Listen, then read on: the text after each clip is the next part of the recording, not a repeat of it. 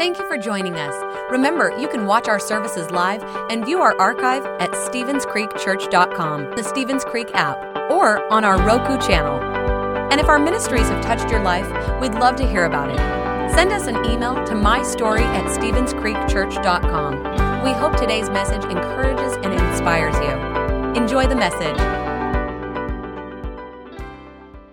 Well, good morning and welcome to Stevens Creek Church. We're so glad that you're here today. What a beautiful day to be here in the house of the Lord. I'd like to welcome all those in our South Campus, all those watching uh, in homes across our community and beyond, and those watching on demand.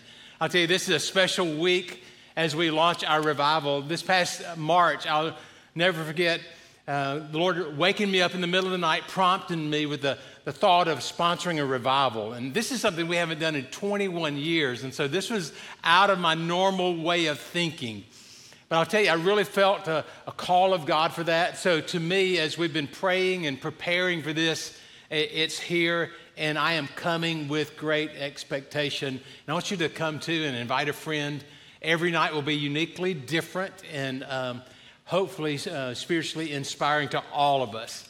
You know, I like to start with something funny. Did you hear about the stranger that walked into the revival service? He approached uh, the pastor after service and said, I would like for you to pray for my hearing. And so the pastor laid hands on his ears and prayed this earnest and sincere prayer. And then he uh, asked him, he says, Well, how's your hearing? And he was kind of surprised. He said, Well, my court hearing's not until Thursday.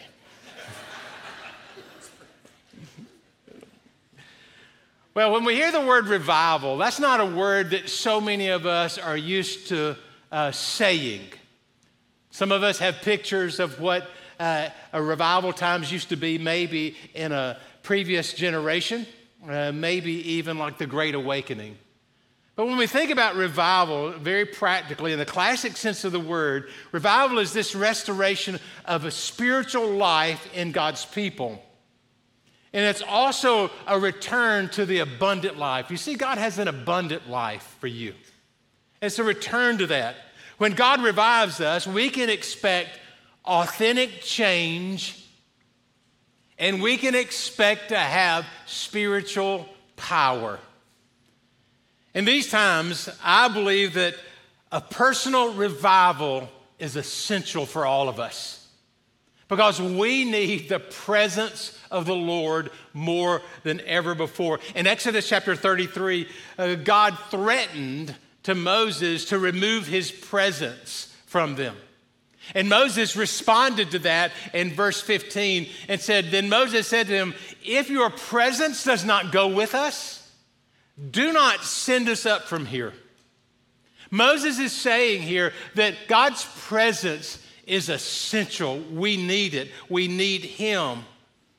We need Him, and without Him, we'll never live the life that we're intended to live, and we'll never be the church that God wants us to be without Him. We need the presence of the Lord in our lives. Over the next few minutes, I want to talk about five reasons why I personally believe that we need revival in our lives and in our church, in, a, in our community, yeah, and yes, in America. First of all, we need revival so that we can rejoice. We need revival so that we can rejoice. The very foundational scripture that we've used for this event comes from Psalm chapter 85. And it says, Will you not revive us again so that your people may rejoice in you. Notice it says the word again. This implies that revival is something that we will always be in need of. No matter how mature that you are in the faith, no matter how victorious you're living, we all need to be revived. We will never be at a place in our lives where we don't need the touch of God on us. The touch of God's favor on our lives, the touch of His presence in us. So we come today and we say, God, we stand here at Stevens Creek and we say, revive us, revive our congregation. Let your presence uh, be through us. Because here, we're living in the real world, and we're living in a world of chaos. We're living in a world of confusion, and we're living in a world of great sadness. Great, great sadness. I mean, we hear it every week that this person is not feeling well, this person is sick, this person is passed. And we're in a very critical time in our nation. In our nation, more than any th- uh, time before in my life, is crying out. It's crying out for help. Whether you're red, yellow, black, or white, whether you're Republican or Democrat, whether you're vaccinated or you, you're a non vaxxer, whether you're a mask or you don't believe in it, regardless of all that, you have to understand this our world is in trouble. And we, as the church, we must stand in the gap. We must be the people who are people of faith. And we must speak life and we must speak hope. And you know what? The, church, the world is looking for hope. The world is looking because you see, we see sadness around it, and it's not just the pandemic. I mean, just think about uh, Haiti and what the, the, the uh, pain that's gone on in that small country. Think about Afghanistan and how our hearts have been broken to see that. Knowing that we've had so many creekers who've served our country in Afghanistan. And then today we're watching on the news as Hurricane Ida comes through the Gulf Coast and hits uh, Louisiana. All of these uh, are traumatic events, and for this to happen in a matter of days. And so I see so much fear sweep across our land. I see people who've lost their joy, people who've lost their contentment, they've lost their peace, they've lost their spiritual energy. So, where did it go? Where did you lose it? And I don't know where you lost it, but I encourage you and I, I just beg you today to turn around and run to Jesus, and you will find what you have lost. Uh, several weeks ago, I was at a restaurant and I ran into a, a creeker that I hadn't seen in quite some time. And he looked at me and said, Oh, Pastor Mark, so good to see you. I'm coming back to church since the church is now open. So I smiled at him and I said, Great, I'll be glad to see you. I hadn't seen him yet, but I'll be glad to see you. You know, and I'm smiling and I'm thinking, buddy, the church has been open for 15 months. We were only closed 12, um, 10 weeks. You know, so many times people use this pandemic as an opportunity to wander and to wander away from the faith. They've looked at this shutdown as a good excuse to redirect their lives and to focus their uh, energies on other things. And as a result, they've lost their joy. And to those individuals who've lost their joy and lost their direction, whether you've stayed at home or come, God's mercy is here, His grace is here, and His joy is here. And what I want you to know is that your joy can be full, and that the joy of the Lord is your strength. Just hear that and receive that. I said there's five reasons why I believe that we need revival. Here's the second reason we need a revival so that our sins can be forgiven. We need a revival that, so that our sins can be forgiven. Peter stood up and said uh, to the people, He said, Repent then and turn to God so that your sins may be wiped out and that times of refreshing may come from the Lord times of refreshing. That's what revival is all about. Repent, turn, come back, receive refreshing. Times of refreshing. Peter understood that the presence of God would renew you and would refresh you, and it would give you the energy that you need. He said it all begins by repenting and turning. Repentance actually means that you're going in one direction, you repent, you turn, and go in another direction. That act of turning is the word conversion. When you're converted, you are turning and you walk in a new di- direction, you change the way you think, you start to focus on a better life. And we need to repent or come back because so many times we find ourselves in a position where we have forsaken those things that we really love. We have forsaken the Lord. This is what Jesus said to the, in the book of Revelation. He says, You have forsaken the love that you had at first. Consider how far that you've fallen. Consider that. Consider how far you've fallen. Repent and do the things that you did at first. And if you don't repent, I'm going to come and I'm going to remove your lampstand from its place. Jesus is saying that you've fallen, you've forsaken, you've walked away, you've let it go, you've surrendered it, you've forsaken the love you had at first. In other words, you didn't lose it, you left it. And to those who have left it, that you've left the faith, you've left walking the, with the Lord, today is the day that you return. Today is the day that you return, you come back. Consider your life. Consider where you are now and where you used to be. Consider how far you've fallen. Consider the intimacy that you once had with the Lord. Consider that.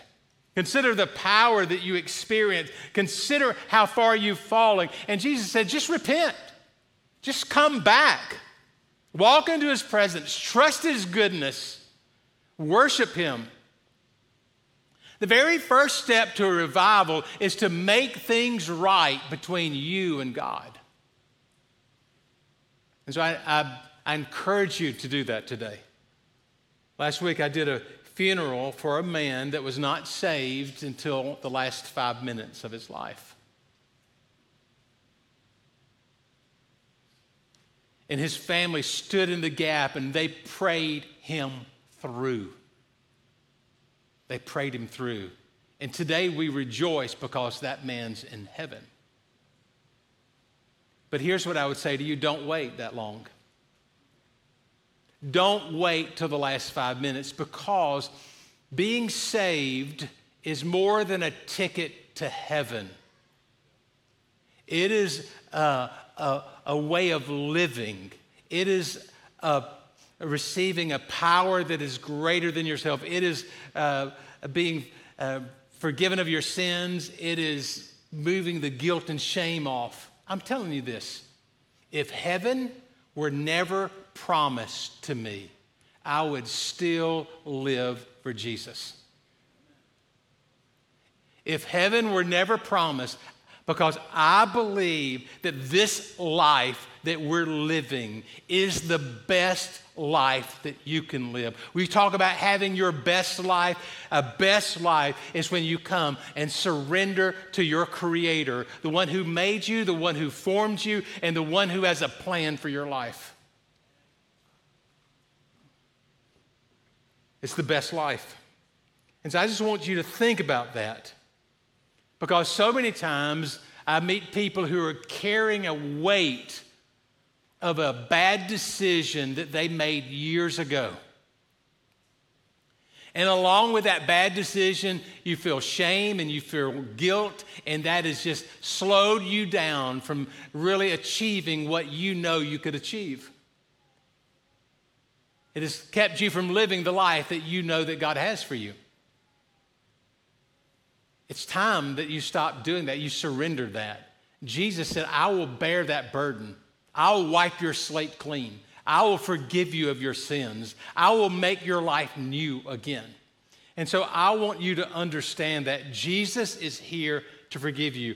And when he forgives you, that begins a personal revival for you. I said there's five things. Here's number three we need a revival so that we can be strong and so that our church, our church here, our church in, uh, on the south side, our church, our virtual church so that we can be strengthened. Now, when I was first licensed to preach, I was first licensed to preach when I was 18 years old. Started preaching uh, probably even before I was licensed. When I was first uh, uh, licensed to preach, in those days, it was not uncommon for churches to schedule protracted uh, revival events. I mean, a church may have two or three revivals a year. It was just the season that we were in. I'll never forget, at the beginning of every month, um, our district superintendent, our district overseer would send us uh, a revival report of all the revivals that took place in the conference. And he would uh, make note of how many people were saved and sanctified and filled with the Holy Spirit. And then he would say uh, this that this church had a good church revival. I think about that. Stevens Creek Church needs a good church revival. We need a place where we are empowered and we're strengthened by the Lord. This is the message of Ephesians chapter 6 when he says, Finally, brothers, be strong in the Lord and in his mighty power. Be strong. Be strong in the Lord and in his mighty power. Next verse. It says, Put on the whole armor of God so that you can take your stand against the devil's schemes. We're in a spiritual battle. We're in a spiritual warfare, uh, warfare. And the devil is scheming. Very practically. You know, if I were the devil, what would I do? If I were the devil, I would divide people according to race. If I were the devil, I would create an environment where people felt in fear that they have to shelter in place and stay away from other people. If I were the devil, I would kill as many people as possible through abortion. If I were the devil, I would confuse gender roles with the hopes of limiting population growth. Anytime you hear limiting population growth, it goes uh, against the Bible where it says, be fruitful and multiply. And so, hear that. If I were the devil, I would convince the people that they didn't need to go to the house of the Lord. I would convince people that the church is a show that they watch on television and not a community that they're involved in and not a small group that they're involved in. Today's small group launch day. And the devil works hard to keep us isolated and to keep us out of community. We need a good church revival so that we can be strong and we can push back the schemes of the devil. For the last 21 days, we have been praying and I've been praying, God, help us to push back the darkness. Help us to push back the darkness. Help us to declare, not today, Satan. Because we declare that we are the righteousness of God in Christ. We are a brand new creation in Him. We declare that we are accepted, that we are forgiven, that we are empowered, that we are strengthened, that we are anointed, that we are generous, that we are well able because we are a, ch- a child and we are children of the Most High God. And here's the fourth reason we need revival we need revival so that we can be filled with the Holy Spirit. We need a power that is greater than ourselves. When Jesus was preparing his disciples for their, his departure, he told them to go to the city of Jerusalem until they are endued or clothed with power from on high. Now, it's very interesting here because he told a group of disciples who were saved. These people had followed Jesus. After the resurrection, they, they said, Jesus, you are the Lord. But yet, he is saying, I need you to go to Jerusalem because there's something more for you. The promise of the Father. What's the promise of the Father? You'll receive power. You'll be clothed with power from on high. You see,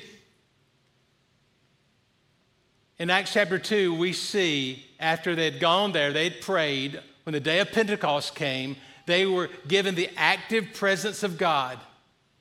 And what began in a small group in the upper room overflowed and turned the world upside down.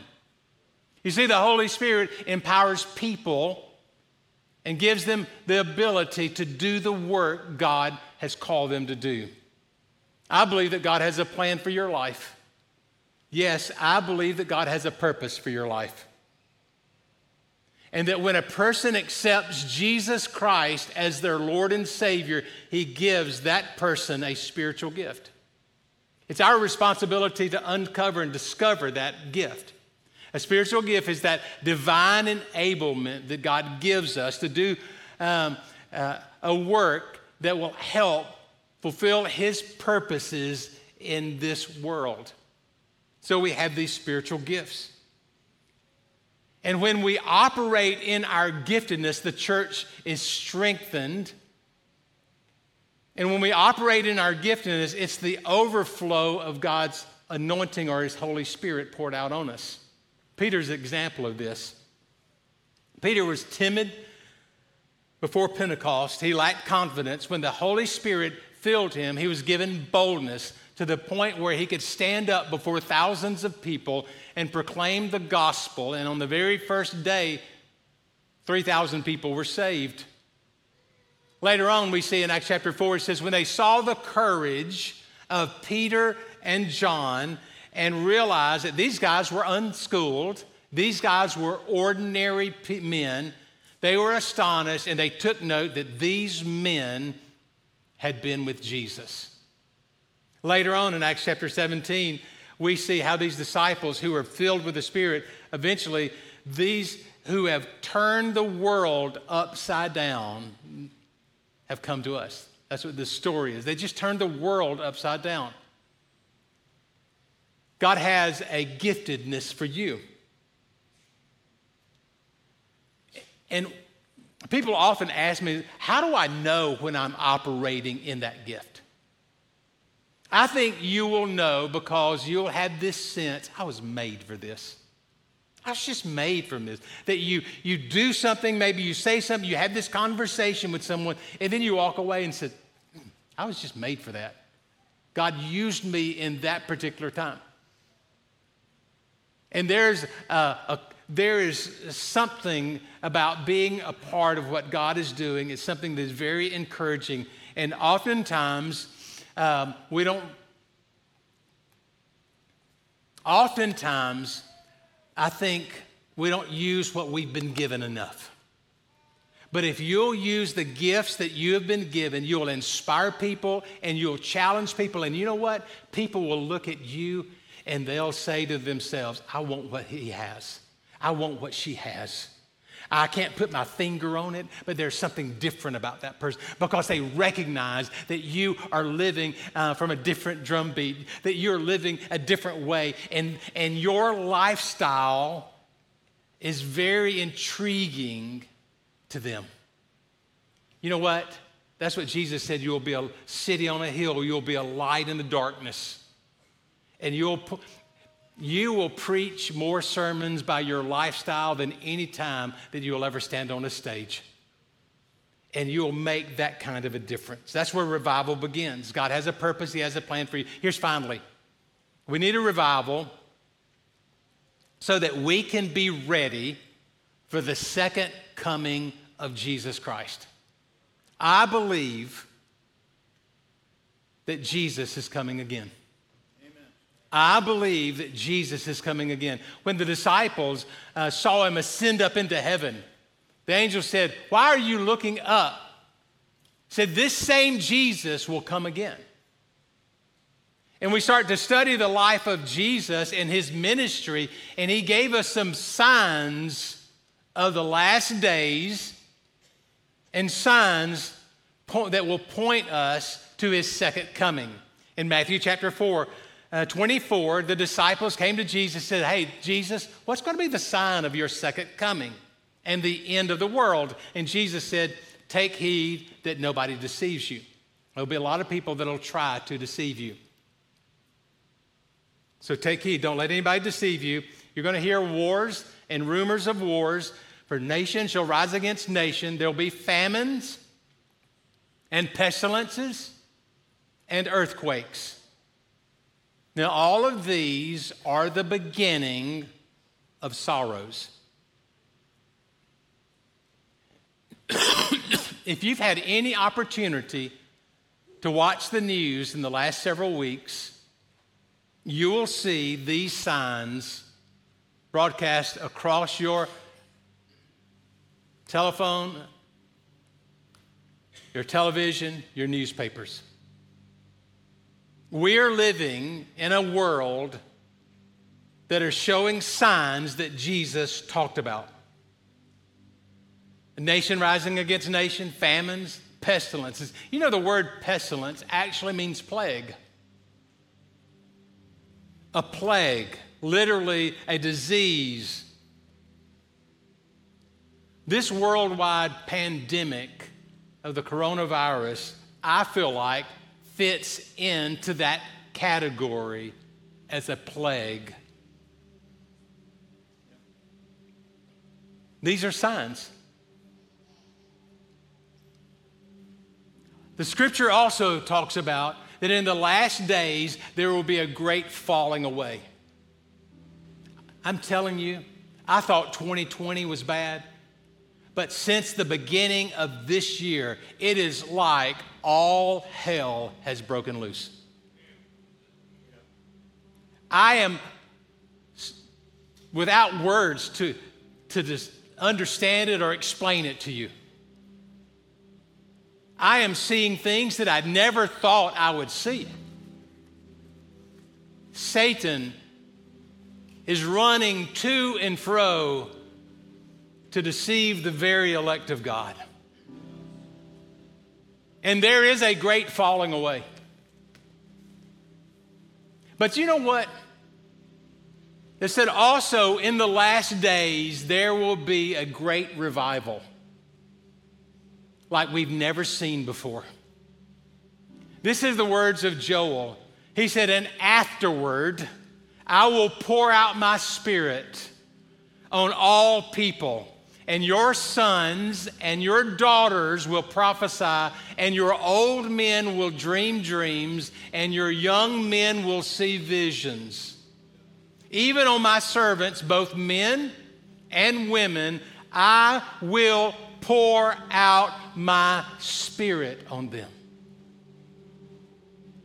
That's why we've been in 21 days of prayer. That's why we've been praying, God, get the junk out of our lives so that we can be filled up with the Spirit. And the reason we pray that is so many of us, and so many times me, I'm talking about, I'm so full of myself, you're so full of yourself that there's no room for the presence of the Lord to move in your life. And there comes a point where there has to be an emptying. There has to be something where we pour out and get the junk out so that we can be a candidate to receive all that God has for us.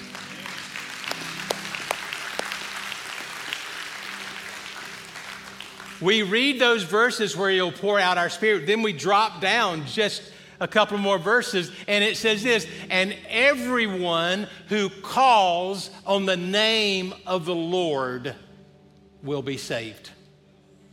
Everyone who calls. I believe that's talking about spiritual salvation, and I believe that's talking about the world in which we're living in.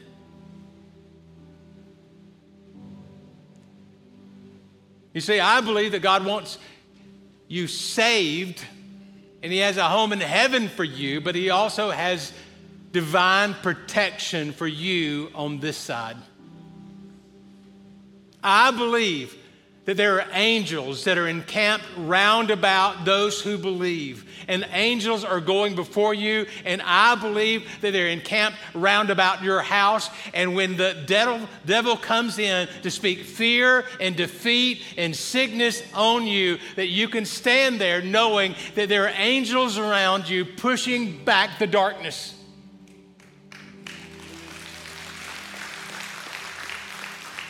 And I cry out for God's presence and His protection to be upon us. I cry out for that and that we must push back and say, No, not on my watch. You are not going to do this. You are not going to take my sons and my daughters. You're not going to take my grandchildren. I am putting my foot down and say that nobody but Jesus is going to run my life, and nobody but Jesus is going to run my family, and nobody but Jesus is going to run this church. So many times we just give up. Whatever will be, will be. And we just fall in line. And I say, no, no. Because the Spirit of God lives in us. We don't walk the same path that the world walks. And the problem with the church so for so many years is that we've tried to look so much like the world that it is hard to tell the difference between the world and the church. And there comes a point where we have to say, no, we're walking down a narrow path, not the broad way that leads to destruction. If we just go along with everybody else, we're going to lead to a place of, of fear and intimidation and ultimately in destruction. But God has called you to walk the narrow path. God has called you to walk a path that leads to life and to abundance in Him. And this truth that you're going to live and you're going to preach, this truth is going to be freedom in your life and it's going to be freedom to those people that hear the truth.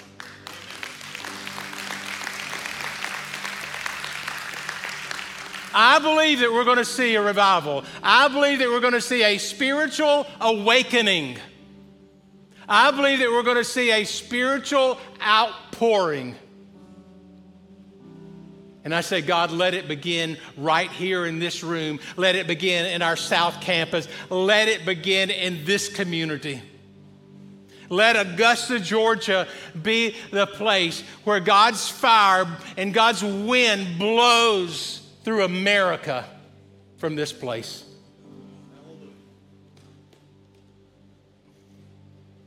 I believe there's going to be a revival like we've never seen. Because we're seeing warfare like we've never seen. And Satan is doing whatever he can to discourage you, to steal your joy, to steal your contentment, to water and weaken your faith, because he knows what's coming next he can't stop. And he's trying to do every bit of damage before that happens.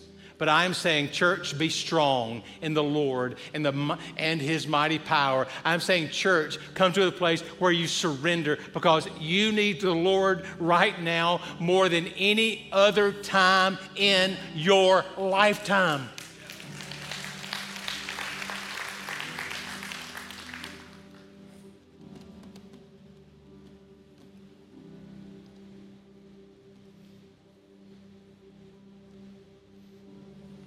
We're going to be a light in this community.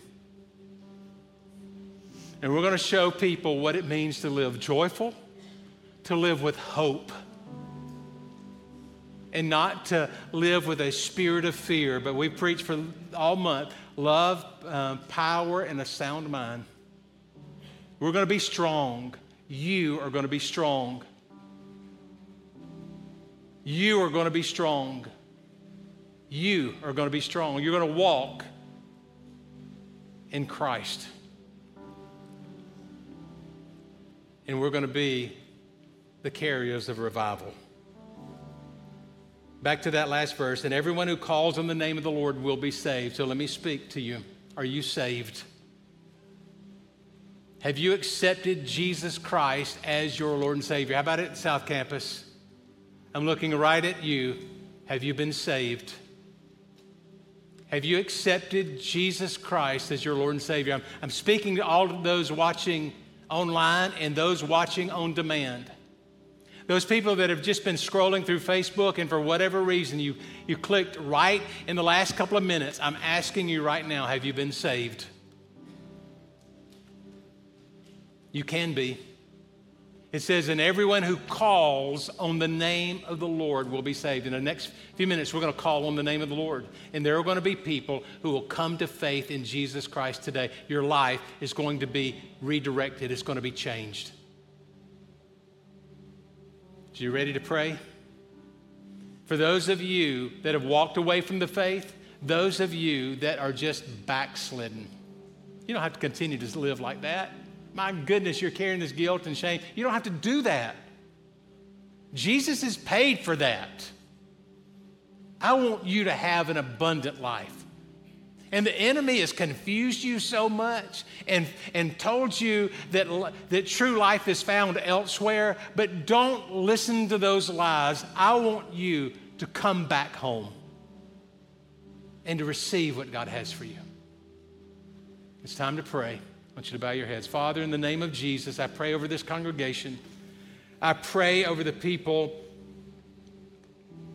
that are ready to be saved. If that's you, I want you to pray this prayer. Say, Jesus, save me. Jesus, save me. Say this. Say, Jesus, forgive me of my sins. Pray this. Say, Jesus, make me into the kind of person that you would have me to be. I give you my life. Fill me with your spirit. Use me to make a difference. I pray this in Jesus' name.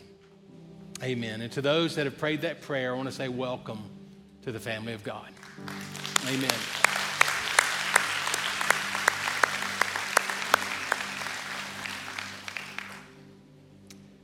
When you walked in today or when you sat down, you notice that there's a communion cup at the seat in front of you or the seat beside you. Look on the chair right beside you and you'll see it there. There are two parts of this. The first part is you pull the plastic off and there's a piece of bread and then there's a juice cup. I want to explain what this means. Throughout history, when Christians have gathered together, they have remembered the sacrifice of Jesus through the taking and receiving of communion. Now, I realize to some of you this act is unfamiliar, but it's clearly an example that Jesus set in the New Testament. In fact, on the night that he, before he went to the cross, he gathered with his disciples, he took the bread and he took the cup, and he said, In the future, when you do this, I want you to remember what's going on. Remember me. Communion symbolizes the death of Jesus on the cross. Now, the Apostle Paul came on the scene and he was teaching about communion. He said, You know, this is a special part of the service, so never take this part of the service with a casual attitude, but approach this with reverence. And he goes on to say, if there's anything inside of you that you that's keeping you away from the Lord, now's the time to deal with it. You need to deal with it now before you take communion. And so I'm going to give you just a few minutes just to say a personal and private prayer to say, God, prepare me to receive communion. Let's pray.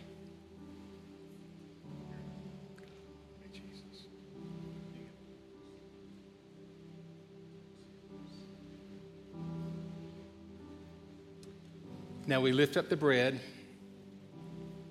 And today we break this bread and we recognize that this bread represents the body of Jesus that was placed on the cross. So, Father, as we receive this, we remember Jesus and his sacrifice.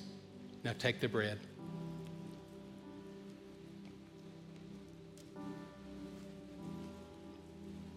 Now, Father, we lift up the cup, and this cup represents the blood of Jesus. It represents the blood that was spilled from the cross of Calvary, the very blood that washes us clean. We thank you for this. We appreciate what you've done, and we remember today the sacrifice that you paid. So bless this cup as we take it in Jesus' name. Now take the cup. Thanks for listening. If you would like to help support the ministries of Stevens Creek Church, please go to StevensCreekChurch.com and click the Give button. See you next time.